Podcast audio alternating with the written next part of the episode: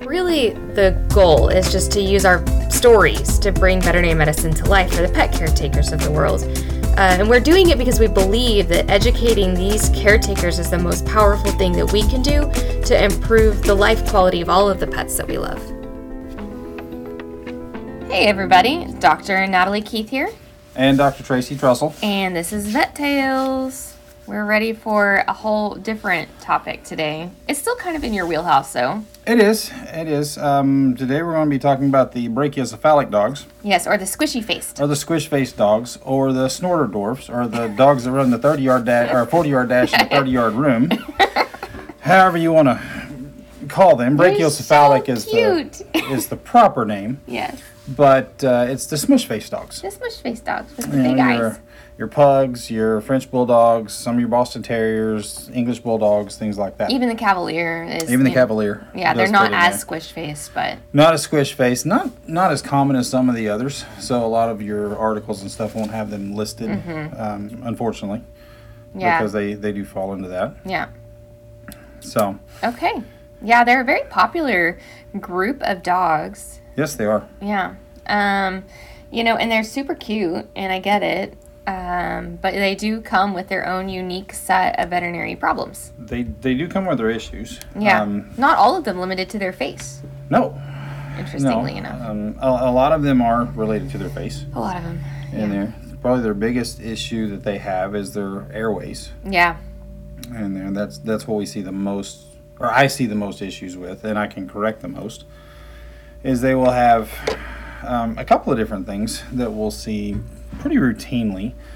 Uh, we'll start at the front. Their nares, their little nose holes, um, a lot of times because they're they're smushed, they still have the same amount of tissue in there in a smaller area, so their nose holes aren't as open as Yeah. they should be.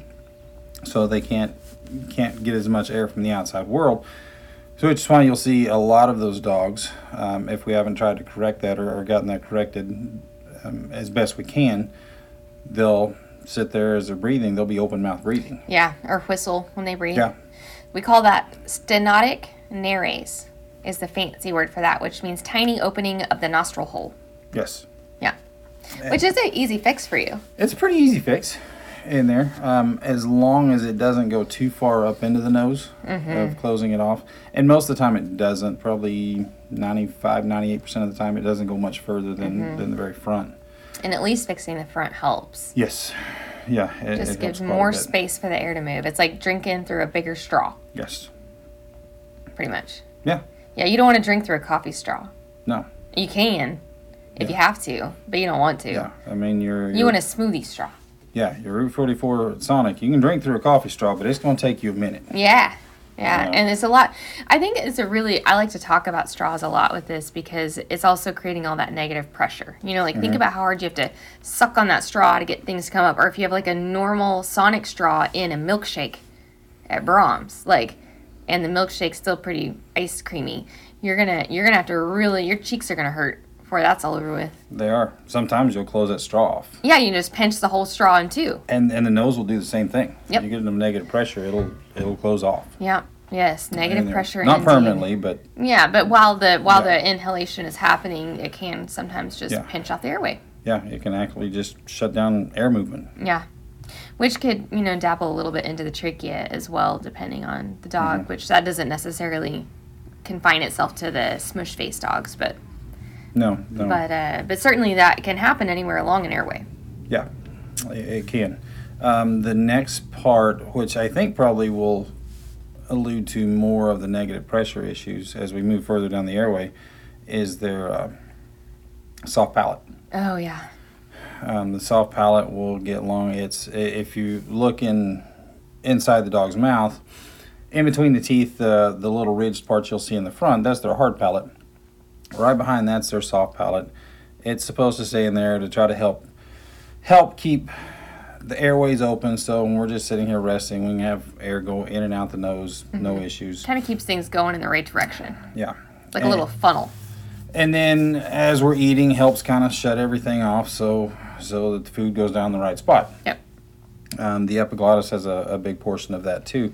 And the epiglottis and the soft palate kind of work hand in hand, and the soft palate should overlap the epiglottis just a little bit, millimeter or two, um, depending on the dog. And the epiglottis, for those of you who aren't sciencey people, that's the thing that opens and closes when you swallow. Like you almost kind of feel it when you swallow. You'll feel like this pinch happen in the back of your throat in, in a way, and that's your epiglottis opening and closing. Yeah, it it it's basically a flap that comes up and shuts the trachea off, Oh right. Yeah. so that the food has to go down the esophagus. yes, and then the soft palate overlapping is kind of just like a little seal, like Yes. yeah, So of tissue. and uh, I've seen some of these where they'll have the soft palate. You know, like I said, it should just kind of go to the tip of the epiglottis, and it covers the tip, the whole epiglottis, and down into the trachea. Yeah, those are brutal. Yeah, you'll go to to you know intubate your brachycephalic dogs, and you'll just see the soft palate dangling down into the trachea. Like, no wonder this dog snores. Like when you have like humans that snore, a lot of times that's what it is. Is a soft palate vibrating back there, mm-hmm. and so these dogs will be bad snorers. A lot of times they'll they'll cough when they drink water. They'll kind of choke a bit because a, a little bit of water's trickling around that whole malfunction because the epiglottis can't completely close if there's tissue in it. And then on top of that, air can't move freely if there's tissue in the trachea. Like this tissue should not be extending that far back. Right. So, elongated soft palate. And and we'll do surgery to fix those. Um, I actually had one earlier this week. Mm-hmm. It's laser, right? It's uh, I use electrocautery now. Oh, Um, yeah. It seems to have, from what I've seen, I did use the laser for for a number of years. I don't seem to get as much swelling with the electrocautery, That makes sense. And I can guess. be a little more precise um, in there. And now, and that may be. Uh, I I know yeah. that's my experience. I know. Oh, it's been probably what twelve years since I since I had the laser. I know they've had made some laser upgrades Oh, quite a fair. bit. Um, but just from my experience from the laser that was, oh, I think it was an 07 model laser. Uh, I seem to get a lot more swelling then than I do now with the electrocautery. Um, I don't Just know. damaging more tissue beside the incision site. It is. Potentially busting little cells open It and is. such. It, Edema. yeah, and, and I don't know why that would have been um, for certain in there, but it just it seems like I get better results now with the electrocautery. Part of that may be me, just experience. Yeah. I mean, well, Um, that's, I mean, it's just like our stethoscopes, right? Like, I, I listen with my stethoscope to dogs all day long, and if I can't find my stethoscope and I have to use somebody else's, I'm like, I all of a sudden don't know how to do my job anymore. Like, Right. like I don't know what normal looks like. We had to, the same for my ultrasound, having to send the ultrasound off to the doctor because it's having some issues with the color flow, and had to bust out an old ultrasound. And I was like, how did I ever use this thing? But it was like second nature to me then. Mhm. It's just, or like getting in somebody else's car and driving somebody else. There's nothing wrong with that car. It's just really weird to drive somebody else's. Yeah. Like, how do I turn on the windshield wipers? I'm already driving and it's raining, and now I just realized I need windshield wipers and I don't know where they are. That's yeah, what it's like. It, it's just a, a new new experience. You don't know what you know. Everything's not just second nature of, of being able to to utilize everything. Mm-hmm. For sure. Yeah, So, so- but anyway, so for us then, you're using electric cautery Mm-hmm. and you're just kind of trimming that guy back a little bit so we don't have so much hanging down the wrong direction. Yeah, I trim it back to try to get it pretty close to where it should be anatomically in there. And now, in part of it, the soft palate may actually be a, a, normal size for what you would see in a normal dog. But they just But don't have a long of a roof They don't have a, enough mouth sticking out there to stretch it out. Not enough face. They just don't have, yeah, not enough face. Yeah. Um, muzzle in those guys is always just a loss too. Which Yeah. most of them don't need it, but the, the English bulldogs sometimes will, and they're they're tough to get a hold yeah, of. Yeah, sometimes they'll get a little grumpy. They do get grumpy. They like it their way. Mm-hmm. I mean, who doesn't? Yeah. Yeah. But anyway, okay. So we trim back the soft palate sometimes. What else? We'll trim back the soft palate. Um, I had a fleeting thought there to finish that up. I don't remember. Oh, I know what it is. Um, a lot of these guys uh, in vet school, we, we call them snorter dwarfs. Um, I have no, I, no idea. I think that was our Well, class. and to be fair, they a lot of them are chondrodysplastic as well. So they've got these little short bodies, and you know their little short legs that are weird and stuff. Unlike the dachshund, which is uh, chondrodysplastic, and then and the basset hound, and they've got nose for days. Yeah. yeah, but we would but you will almost always hear these guys Snoring. snore. Yeah. I mean, Even aw- just even awake. awake. I mean, just sitting Yeah. there on the couch beside you. Yeah. I mean, they're just snoring. Yeah, I have an English bulldog that comes in. His name is Bear, and that dog gives me a, a heart attack every time he comes in because he he roar like when he's breathing, he just sits there and rattles and roars, just says it, it like constantly the whole time. Like, are you gonna pass out? It's so stressful It because is. I don't know. I but apparently he breathes normal at home. I've seen the videos, but man, and he gets excited. and when he gets worked up, it's like that soft palate goes rattling, and then it gets inflammation because of the rattling, and then you have less airway, so there's more rattling and more swelling, and it's just so stressful. Yes, it gets, and it's stressful on the dogs as well. No, because yeah. they can't move as much air. Uh, but it gets really, happy. yeah. But it gets uh, probably a lot of times it actually gets more stressful on us trying to make sure that, that nothing negative happens to them while they're here. No doubt. No it gets doubt. a little, it gets a little rough. yeah. Um, but to carry on from the soft palate, the next portion of the airway that, that they will commonly have issues with, and this is not specific to the uh, brachiocephalic dogs. Wait, But- are you gonna go to the trachea? Uh huh. No, don't skip the everted saccules. Oh crap! Yeah, I forgot. Sorry. Yeah, I could feel. I could feel Yep. the movement too Yeah. too far back in the throat.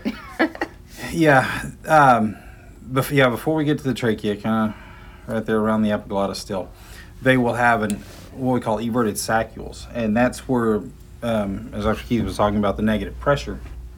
That's where that come in. It's it's a little pouch in there that just has some tissue in there. I, I don't know exactly what, what it's its original function originally is? supposed to be doing. I don't know either. It's just there to cause trouble. Uh, it's what it seems to do now. Yeah, like spleens. But they that negative pressure will actually evert those it's like a little pouch on on the side of the it's the back of the mouth starting in the throat area um, but it's it's a little Kind of in the tonsilly section.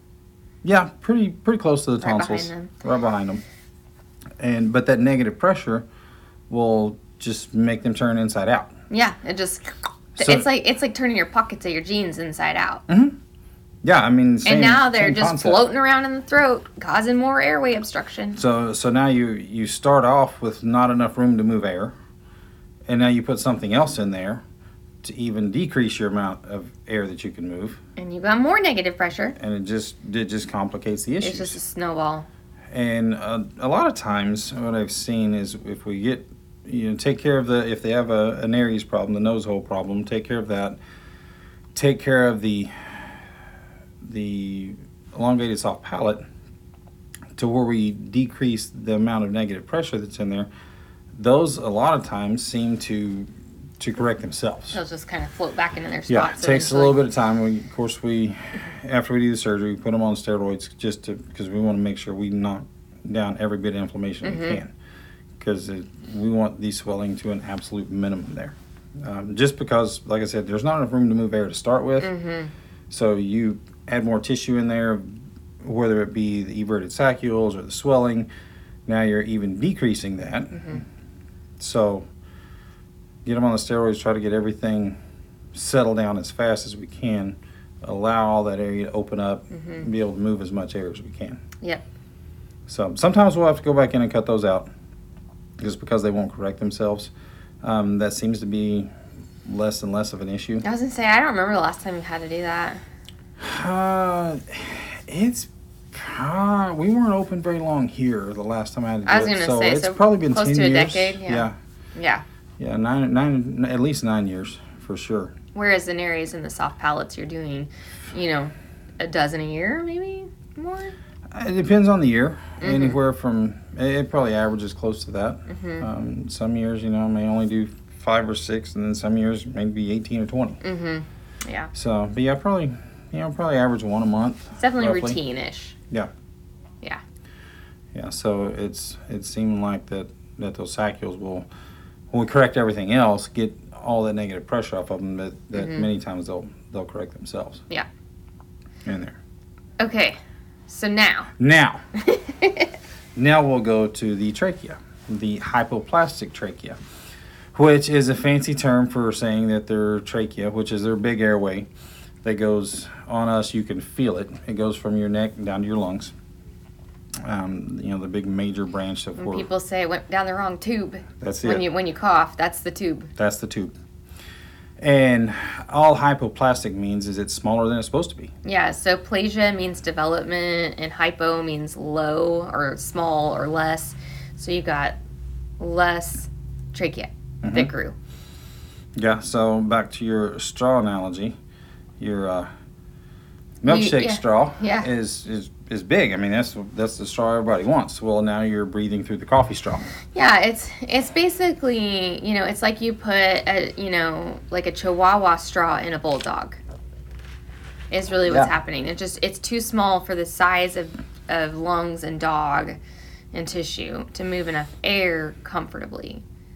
Yeah. So, Yeah, and I always use. I, never thought about the straws. I always use the water hose analogy. yeah. Like you've got a regular garden hose in there, in a place that you need a fire hose. Yeah. Just yeah. And you got to move the same amount of water that you would through the fire hose, but you can only go through the garden hose. yeah. So you got a lot of pressure. You got a lot of pressure, and then it can cause a lot of problems. You'll mm-hmm. you'll that Pulmonary hose- hypertension and Yeah, that that garden hose when you're putting the pressure and the volume through that you would a fire hose is going to have problems. Yeah. Yeah. I always think it's interesting. So, you know, for those of you who have never seen like um, surgery or anesthesia, you know, essentially when we are putting patients under anesthesia, we're intubating them, which is like a trach tube. If you, you know, I don't know what, if you've probably experienced or seen someone or heard about it or watched enough medical shows, you know we're talking about, where there's a little tube that goes down the throat to establish a patent airway. Well, in dogs and cats, it's imperative that you remove that tube at the proper time so that they don't start freaking out that it's in their throat. You know, they'll start chewing on it or they'll try to, you know, bite down or they're coughing or those kinds of things. But not a bulldog. Mm-mm. Bulldogs will sit up in their cage and look you dead in the eye with their tube in, like, Can I get one of these to go, please? this is the best I've ever breathed in my whole life. I'd like one to go home. And they'll just sit there, cool as a cucumber, breathing through this tube. Yeah, I, I, it, it it's amazing. Yeah. Uh, most animals, and, and like most humans, as we start waking up, we're like, they, we got a tube in our mouth. It needs to come out. Like Yeah. something's way wrong. But, and it seems to be mostly English bulldogs. Yeah, it doesn't happen as much with like the Frenchies or No, the. but the English Pugs. bulldogs, see them, they'll just be sitting there and they'll lay on their side, you know, as we're getting them through recovery. And then you see them, their eyes will just start looking around and everything. And, you know, a lot of times we'll kind of wait on the cough, and I think they do that the same the, on the human side. Yeah, to make sure that you've got your reflexes established to protect your own airway is the thought behind that. Yeah, and, and, and we do the same. And so, you know, when they start coughing, we know the reflexes are there. We can pull the trach tube and, and they're going to be safe. They're not going to aspirate anything into the lungs. But these English bulldogs will look around, never cough, sit up, start walking around the cage with a tube in, and just sit there like, oh, thank you. Can I just keep this? Uh, this, it's- this is part of the deal, right? It's nuts, yeah. If only. Yeah. There's not really anything to do about that, you know, because obviously they can't continue to have a tube in their throat. Um, and you know, even like with things like collapsing tracheas, they've they've experimented with, um, you know, ways to keep that airway more open, and they just they the body rejects that eventually, you know. Um, even with the implants and the tracheas, I mean, you're looking at months maybe, um, certainly not long term. So, as sort of a um, in, in coughing dogs with collapsing trachea, which is a totally different set of dogs, um, doesn't have anything really to do with brachycephalics or hypoplastic trachea, um, but they.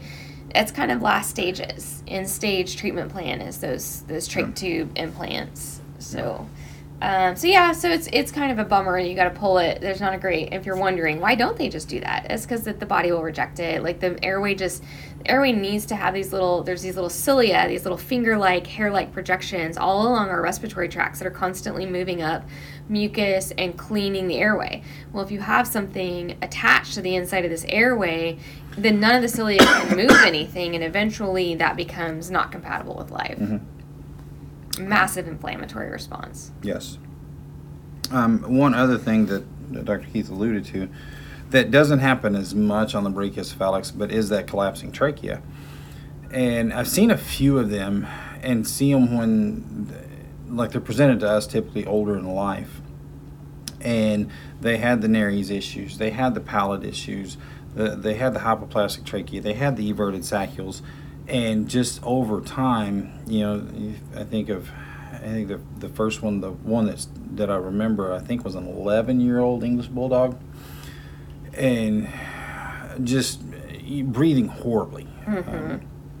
and had developed a collapsing trachea over that time and i think my suspicion is is just the years of all the negative pressure Sure. trying to get air in there just weakened Worn that that trachea down. enough and just wore it out where mm-hmm. it was just starting to, to go down so they Yeah. can get it but it's not as there's many more breeds that it's way more common Oh yeah, like the Pomeranian, just waiting for it. Yorkies, yeah you better believe it. So what's happening in that, just to kind of finish that process thought that thought process out, is that essentially like in our tracheas, you've probably seen pictures where there's these O rings, almost like a like a dryer tube, if you will, or something like that. You know, but just got these zero these O's that run all the way down uh, of cartilage that are stabilizing this airway. Well, in the dog, for whatever reason, instead of having O's, they have U's and of cartilage, and so that the circle of cartilage isn't complete at the top, and it's just this membrane kind of bridge across the top. And what will happen is as that the top of that membrane gets weak or saggy because of time or um, just you know increased pressure or chronic respiratory issues or whatever the thing is, uh, just genetic you know predisposition um, then that membrane starts to sag down and will occlude part of the airway. So instead of having this nice circle to breathe through you're breathing through so, sort of a u in a way. And if they cough you'll if you've ever had a dog with a collapsing trachea you'll hear this kind of like smack sound and when they're breathing or when they cough because it's that membrane almost like smacking down on the bottom of the trachea and then they'll cough and pop it open and, and then the breathing goes on but it, it's a miserable Yes. situation for those dogs. So we work very hard to keep that cough at bay. Yeah, and, and we we try as best we can, um, because I mean the old old adage of, you know, what was it? An ounce of prevention's worth a, pound of cure. Yeah, it Well, is, You know, if we can find a lot of this stuff early, then you prevent a lot of the the after effects. You know, even even if collapsing trachea, if we can catch it early, we can kind of help it um, not directly the the collapsing trachea, but help what caused it in some instances to be able to not have it exacerbated. hmm Yeah. Slow down progression Right. of, of disease based off an anatomical abnormality. Right. Which we bred for, you know, um, which is unfortunate. But, um, you know, they're just, they're still great dogs. They are, So they are. They just, um, I mean, they've got their their set they've got, the, issues. yeah, Um, everybody does. Yeah, so does everybody else. All, Yeah. the, all the breeds have their own unique thing. It's just the brachycephalics, most of it's in the airway. Most of it's in the airway. Um, we'll change gears a little bit. Um, still stay around the head. One of the other big issues that we'll see with them is in the mouth. Um, still kind of part of the airway. hmm Is they still have the same number of teeth as all your long nosed dogs. You just have a whole lot less real estate to put them in. hmm So what we'll see a lot of times is is the the jaws will not misalign, but you you'll get maybe an elongated jaw. That's when you, you kind of see that bulldog has that That little shelf going little on. shelf down there, and it's just the body trying to adjust to the teeth that it it doesn't have enough room to adjust to. Mhm. I mean, in, in all actuality. And so on the upper jaw, a lot of times those teeth, as they start growing in, all of the teeth start coming in. There's not enough room, so those teeth start turning sideways, and they get kind of jammed up with each other, and it just doesn't allow f- for the natural cleaning that you'll get from the saliva and, and whatnot in the Mhm. mouth.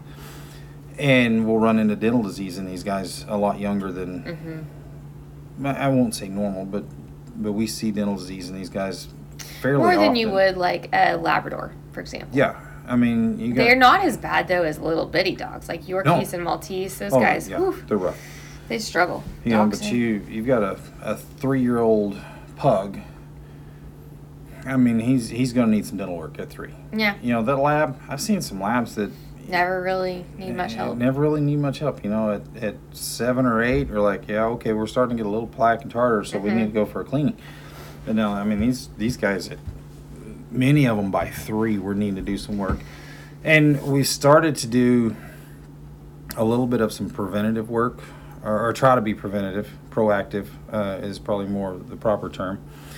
Is get in there early in life when you know when their adult teeth are in, kind of see how it's looking, and maybe preemptively remove a few of those teeth, just allow the rest of them to kind of straighten up and Yeah. get back in, in more of a proper alignment of what we expect on your textbook dog mouth. Mhm. Because if we can get to that, then their their dental disease risk does go down. Yeah.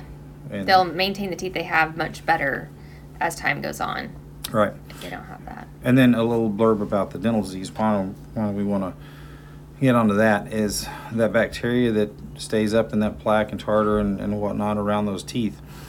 If it breaks loose and gets in the body, um, I mean, there's a lot of physiology with that, but for for lack of time, if it breaks loose and gets in the body, gets in the bloodstream, it likes to go set up housekeeping in the liver, or, or sorry, in the kidneys and the heart. Yeah, you will see it in the liver sometimes, but definitely heart and kidneys for sure. Dr. Yeah. Goodall and I went into that in pretty good detail in our dental episode if you want to learn Yeah. more about that. But it's a systemic problem. Like Yes. dental disease affects the whole body. It does. Plus So it's painful, you know? Yeah, it, it is painful. Um, I've had some dogs that, I mean, just wanted to chew everybody up coming in. And finally get them sedated, get them under, you know, take our dental x rays, pull all the teeth that we needed, you know, come back in a couple weeks for a recheck. They're the nicest dog around now. Yeah, now they don't hurt They don't so they're hurt. happier. So, so yeah, I mean, we strayed a little off topic, but but yeah, we we're starting to do some preemptive stuff for the brachiocephalics just to try to help them out hmm on their their dental disease. And there, so excuse me. I said there's a, a whole nother podcast on dental disease, so we won't go into that Yeah. a whole lot further. But Yeah. but that's just another issue they have. Um, one last kind of major issue that they'll have on the head. Everything's kind of smushed on the head, so their eye sockets are not as deep as everybody else's. Yeah. Their eyeballs, the globe itself, is The same, same, as, size as, yeah. as the you know a, a comparative sized dog, but the socket that that globe sits in isn't near as deep. Yeah. So they Their eyes are more exposed. yeah the eyes are more exposed. That's why they look kind of bug eyed a lot of times. Yeah. bulgy eyed. Because they are. They're Yeah, just they are. less of the eyeball is in the skull. Mm-hmm. Because there's just not as much skull to come around the eyeball. Yep. And then you get any inflammation or, or anything behind the eye, well, that pushes that eyeball out further. So now you're even less in less in what you have less of, so the eyes are sticking out even further. Even more exposed. So they're more exposed. And this will run into a couple of different things. It can. One is a proptosed eye, which Been there. sounds a little gross, but that eye actually pops to the outside of the eyelids. Yeah. So my story on that was whenever I was a first year. Uh, no, I just started my second year at vet school. So you don't actually like have any technical skills. You just have like learned a lot of sciencey stuff. And um, I was at my parents' house, and I had a six-month-old Cavalier, which is why I make sure to re- mention that they're in the brachycephalic category. And she was, yeah, so six months old, and she run around the house like crazy playing with my mom's dog. And she catches the corner of the coffee table just so and pops her eye out. Which I think we may have actually talked about this in Dr. Dame's episode on blindness. Um, but anyway, she pops her eye out. It sticks out like 100 inches. That's how long, that's how far it feels like when you're in that moment. But probably like two inches. I mean, straight forward. And um, I had a couple of my vet school friends there with me, and we're all like semi panicking, semi trying to pretend like we know what's going on back then. And this kind of alludes to um, our emergency podcast, which um, would be two weeks before this one, I believe. And um, I have to call this like because my parents lived out in the middle of nowhere. It was 20 minutes to the nearest town, uh, an hour and a half to the nearest like you know emergency clinic. But they there's this vet on call, and he comes in and he's like trying to get the eye pushed back in. And sometimes you can. I've saved many, many, many eyes, Mm-hmm. but especially pugs. They're in pugs. Boston's. Um, you they'll, their little eyes will pop out. You pop them right back in, close the eyelid for a little bit, week or two, and and a lot of times you can save the eye. But if it's fully, fully out, Yeah. yeah. So Eliza lost her eye, and she was um, no worse for wear. She was a very happy camper her whole life. Did not Yeah. Did not phase her a bit, and she had long hair, and she was a tricolor with black across her face. So a lot of times people wouldn't even notice she was missing an eye. Yeah, no, you you kind of had to know she was missing an eye to, to know Mhm. she was missing an eye. Yeah, exactly. But anyway, yeah. So they they are more prone to the eyes popping partially or fully out. Right. If it gets too far out, it'll strap, stretch the optic nerves and the muscles, and the eyes basically. Yeah, I mean, it's, it, if they get out too far, um, and it's going to give some measurements, but it depends on the, the dog and the size. Um, basically, that eye is non-visual at that Yeah. point, just because it, it it'll tear the optic nerve and and yeah, it doesn't without heal. that, yeah, it, yeah, you're So not getting any information so brain. now you have a, a body part that is not functional to you, not not helpful. mm-hmm. So it's just there and can cause problems. Mm-hmm. So at that point, we just remove Yeah. them. Remove Yeah, so you the- try to save them. Sometimes you do. Sometimes you have to nucleate. Yeah. So And then you'll have some that are kind of like, eh, I don't know, maybe it's been out not not too long and not too far, and uh-huh. and you try to save it, and it ends up not working. We end up having to go in and Yeah. nucleate. We've done that before. we gave it. Yeah, we gave it our all, and sometimes you still just lose the yeah, eye. sometimes it just doesn't work. But a lot of times you can save them. And then there's some that walk in like, oh, that that's coming out right now. Mm-hmm. And, Yes, And then some walk those are in. usually the dogfight ones. yeah, a lot, most of those are dog fights. yeah. um, oddly enough. But and then you'll have some that'll come in, and you're like, oh yeah, that eye's good. We just got to pop the eyelids back over the front. Yeah. In there. Get them Um, on some anti-inflammatories. Get that swelling Shih down. Tzus are good about that one. Yeah, Shih Tzus. Yeah, we've done more than a few of those. Yeah. Yeah, where it just looks like the I love Shih Tzus. the They're eye so just cute. sets on the outside of the of the eyelids. Yeah. And you're like, we. I mean, if we can get to those early enough, we love those. I mean- Pugs look like they're constantly got their eyes popped out of their sockets, but Yes. they're not. No, they're not. Um, but the pugs do uh, lead into the other issue that we have with these the the bulgy-eyed, bug-eyed dogs, brachycephalics, is that if you do get a little bit of inflammation or anything behind that eye, you know, in general, normal everything's working. those eyelids can barely cover the eyes. Yeah.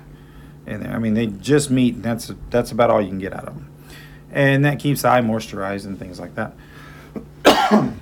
Yeah, so they'll get essentially dryness on the surface of the eye, and then you'll get ulcers right smack dab center of the cornea. Right in the center. And they are so hard to heal because they're not staying lubricated. They're not getting all their healing bits and pieces. And so you have to work so hard on Shih Tzus, Pugs, um, Frenchies, all those uh, boxers, even uh, are really bad about that. They're not as bulgy eyed, but they are still technically brachycephalic.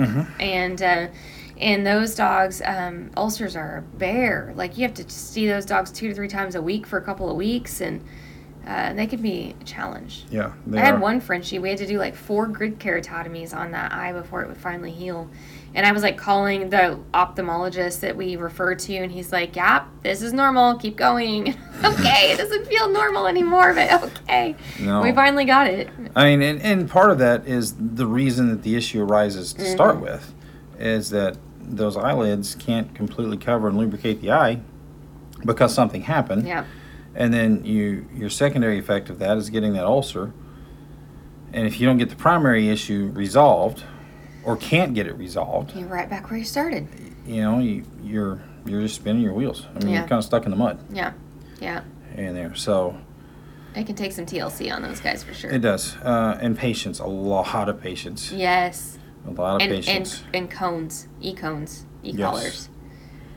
Yeah, don't Yeah. skip that part. No, because it. I mean, that eye's bothersome. Yeah, it so they'll them. rub it and They'll rub it and traumatize Yeah. it more. Yeah. Anyway, all right. Okay, so that's eyeballs. That's eyeballs. Um, there, some of them will have. We'll move to another little portion of the head is ears. Some of the brachycephalics will have a narrow, more narrow ear canal than what you would expect for their Uh-huh, size of head, which alludes to more ear infections. Um, and one of the, I mean, especially if they've got any allergies going on Right. too, like the Frenchies. I think this is a great time to just say get insurance if you have a brachycephalic dog. Yes. Sorry, go ahead. Um, yeah, when they come in for their per, first puppy vaccine at, at eight weeks, um, sign up for the insurance then. You can, you can thank us later. yeah, that'll be maybe the last time your dog doesn't have a pre-existing condition. Yes, that is true on these yeah. guys. Yeah. Um, and I, I that was in an article I read last night. I'm just trying to prepare for the the podcast today, and I've I've never seemed to to correlate that. But then as I was reading the article, I'm like, yeah, it does feel that way. Yeah, pugs are that way. I mean, not all of them. So like Shih Tzus are not like that. Mm-mm. Um, but pugs are. Um, I don't feel like Boston's are. Frenchies are. Frenchies are. Um, you know, so there's kind of hit and miss in there. There is, and, and it seems like a lot of these guys are, are more prone to allergies. So you get the the irritation and the swelling, Yeah. and which will even make that ear canal more narrow. hmm So I don't know. I, I don't know if I didn't. Yeah, it's like a chicken or the egg at that point. You know, either way, you've got your problems. Either way, there's chicken for dinner. Yeah. Unless you're vegetarian. Yeah, and I don't know if I didn't correlate it mentally in my mind, just because we see so many ear issues. Yeah, I mean, and I, I definitely don't think they're the biggest ear problems. No, no, you know, by not- any not stretch. And so that kind of fit. Whereas, you know, when you when you got breathing problems, they, they take the top ten Yeah. positions on the breathing problem list. Yeah, for sure. But yeah, I, I just thought that was kind of interesting myself. Yeah. through there, I'm like, never thought of that, but I remember going back through Mhm. the case. I'm like, yeah. And sure enough, now that you think about it, so Yeah. Um, so I know we're getting low on time, but I I did want to touch a little bit on their backs. Yes, um, that's where I was going next. Okay, good. Um, I've got two spots that I want to cover in there on the spine, basically the spine. Um, these guys, a lot of times in that that mid back area, held properly, it's typically from like T8 to L4 in there. Their vertebrae don't always develop properly. Um, we'll have what we call a hemivertebrae, which is not a fully developed vertebrae.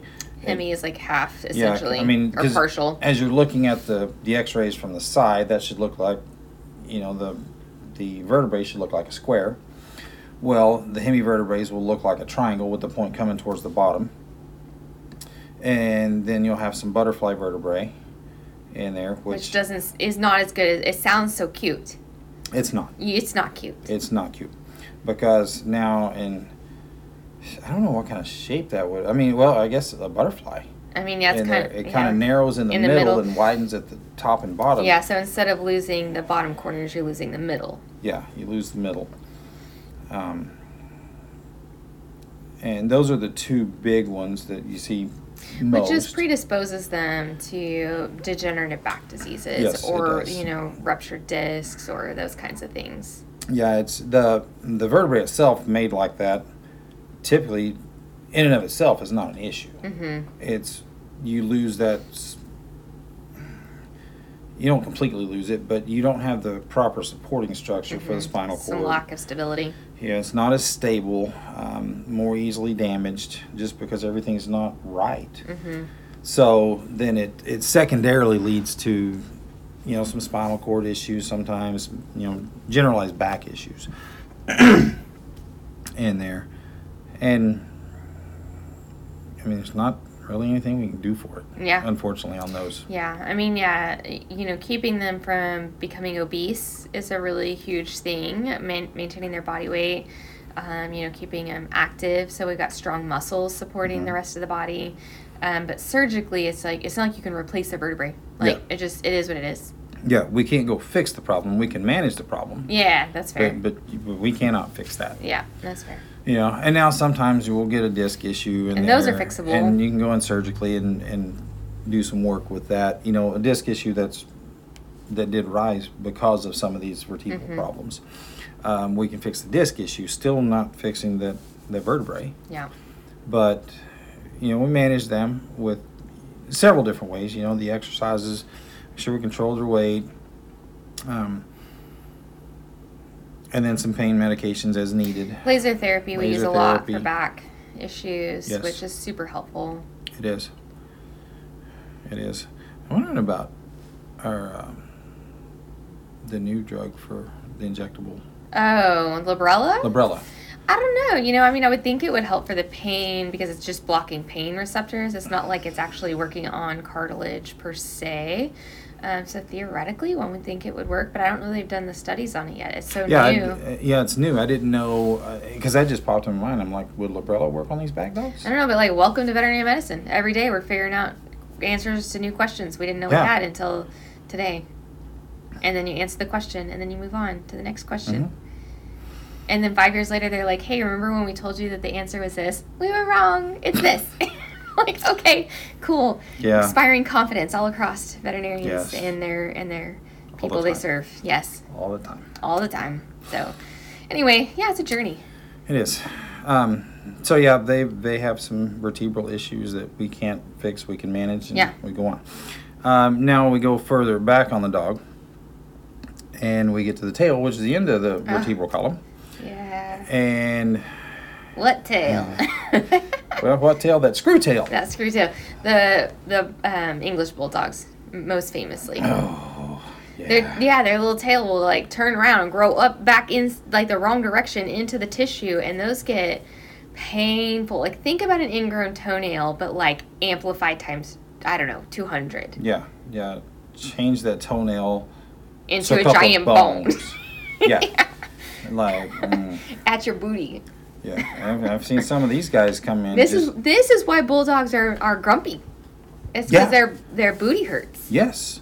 from Um, their screw tail. Yeah, I remember I- we had another one that come in and just, I mean, alerts on his account. He would bite, and I mean, he was just mean. Yeah.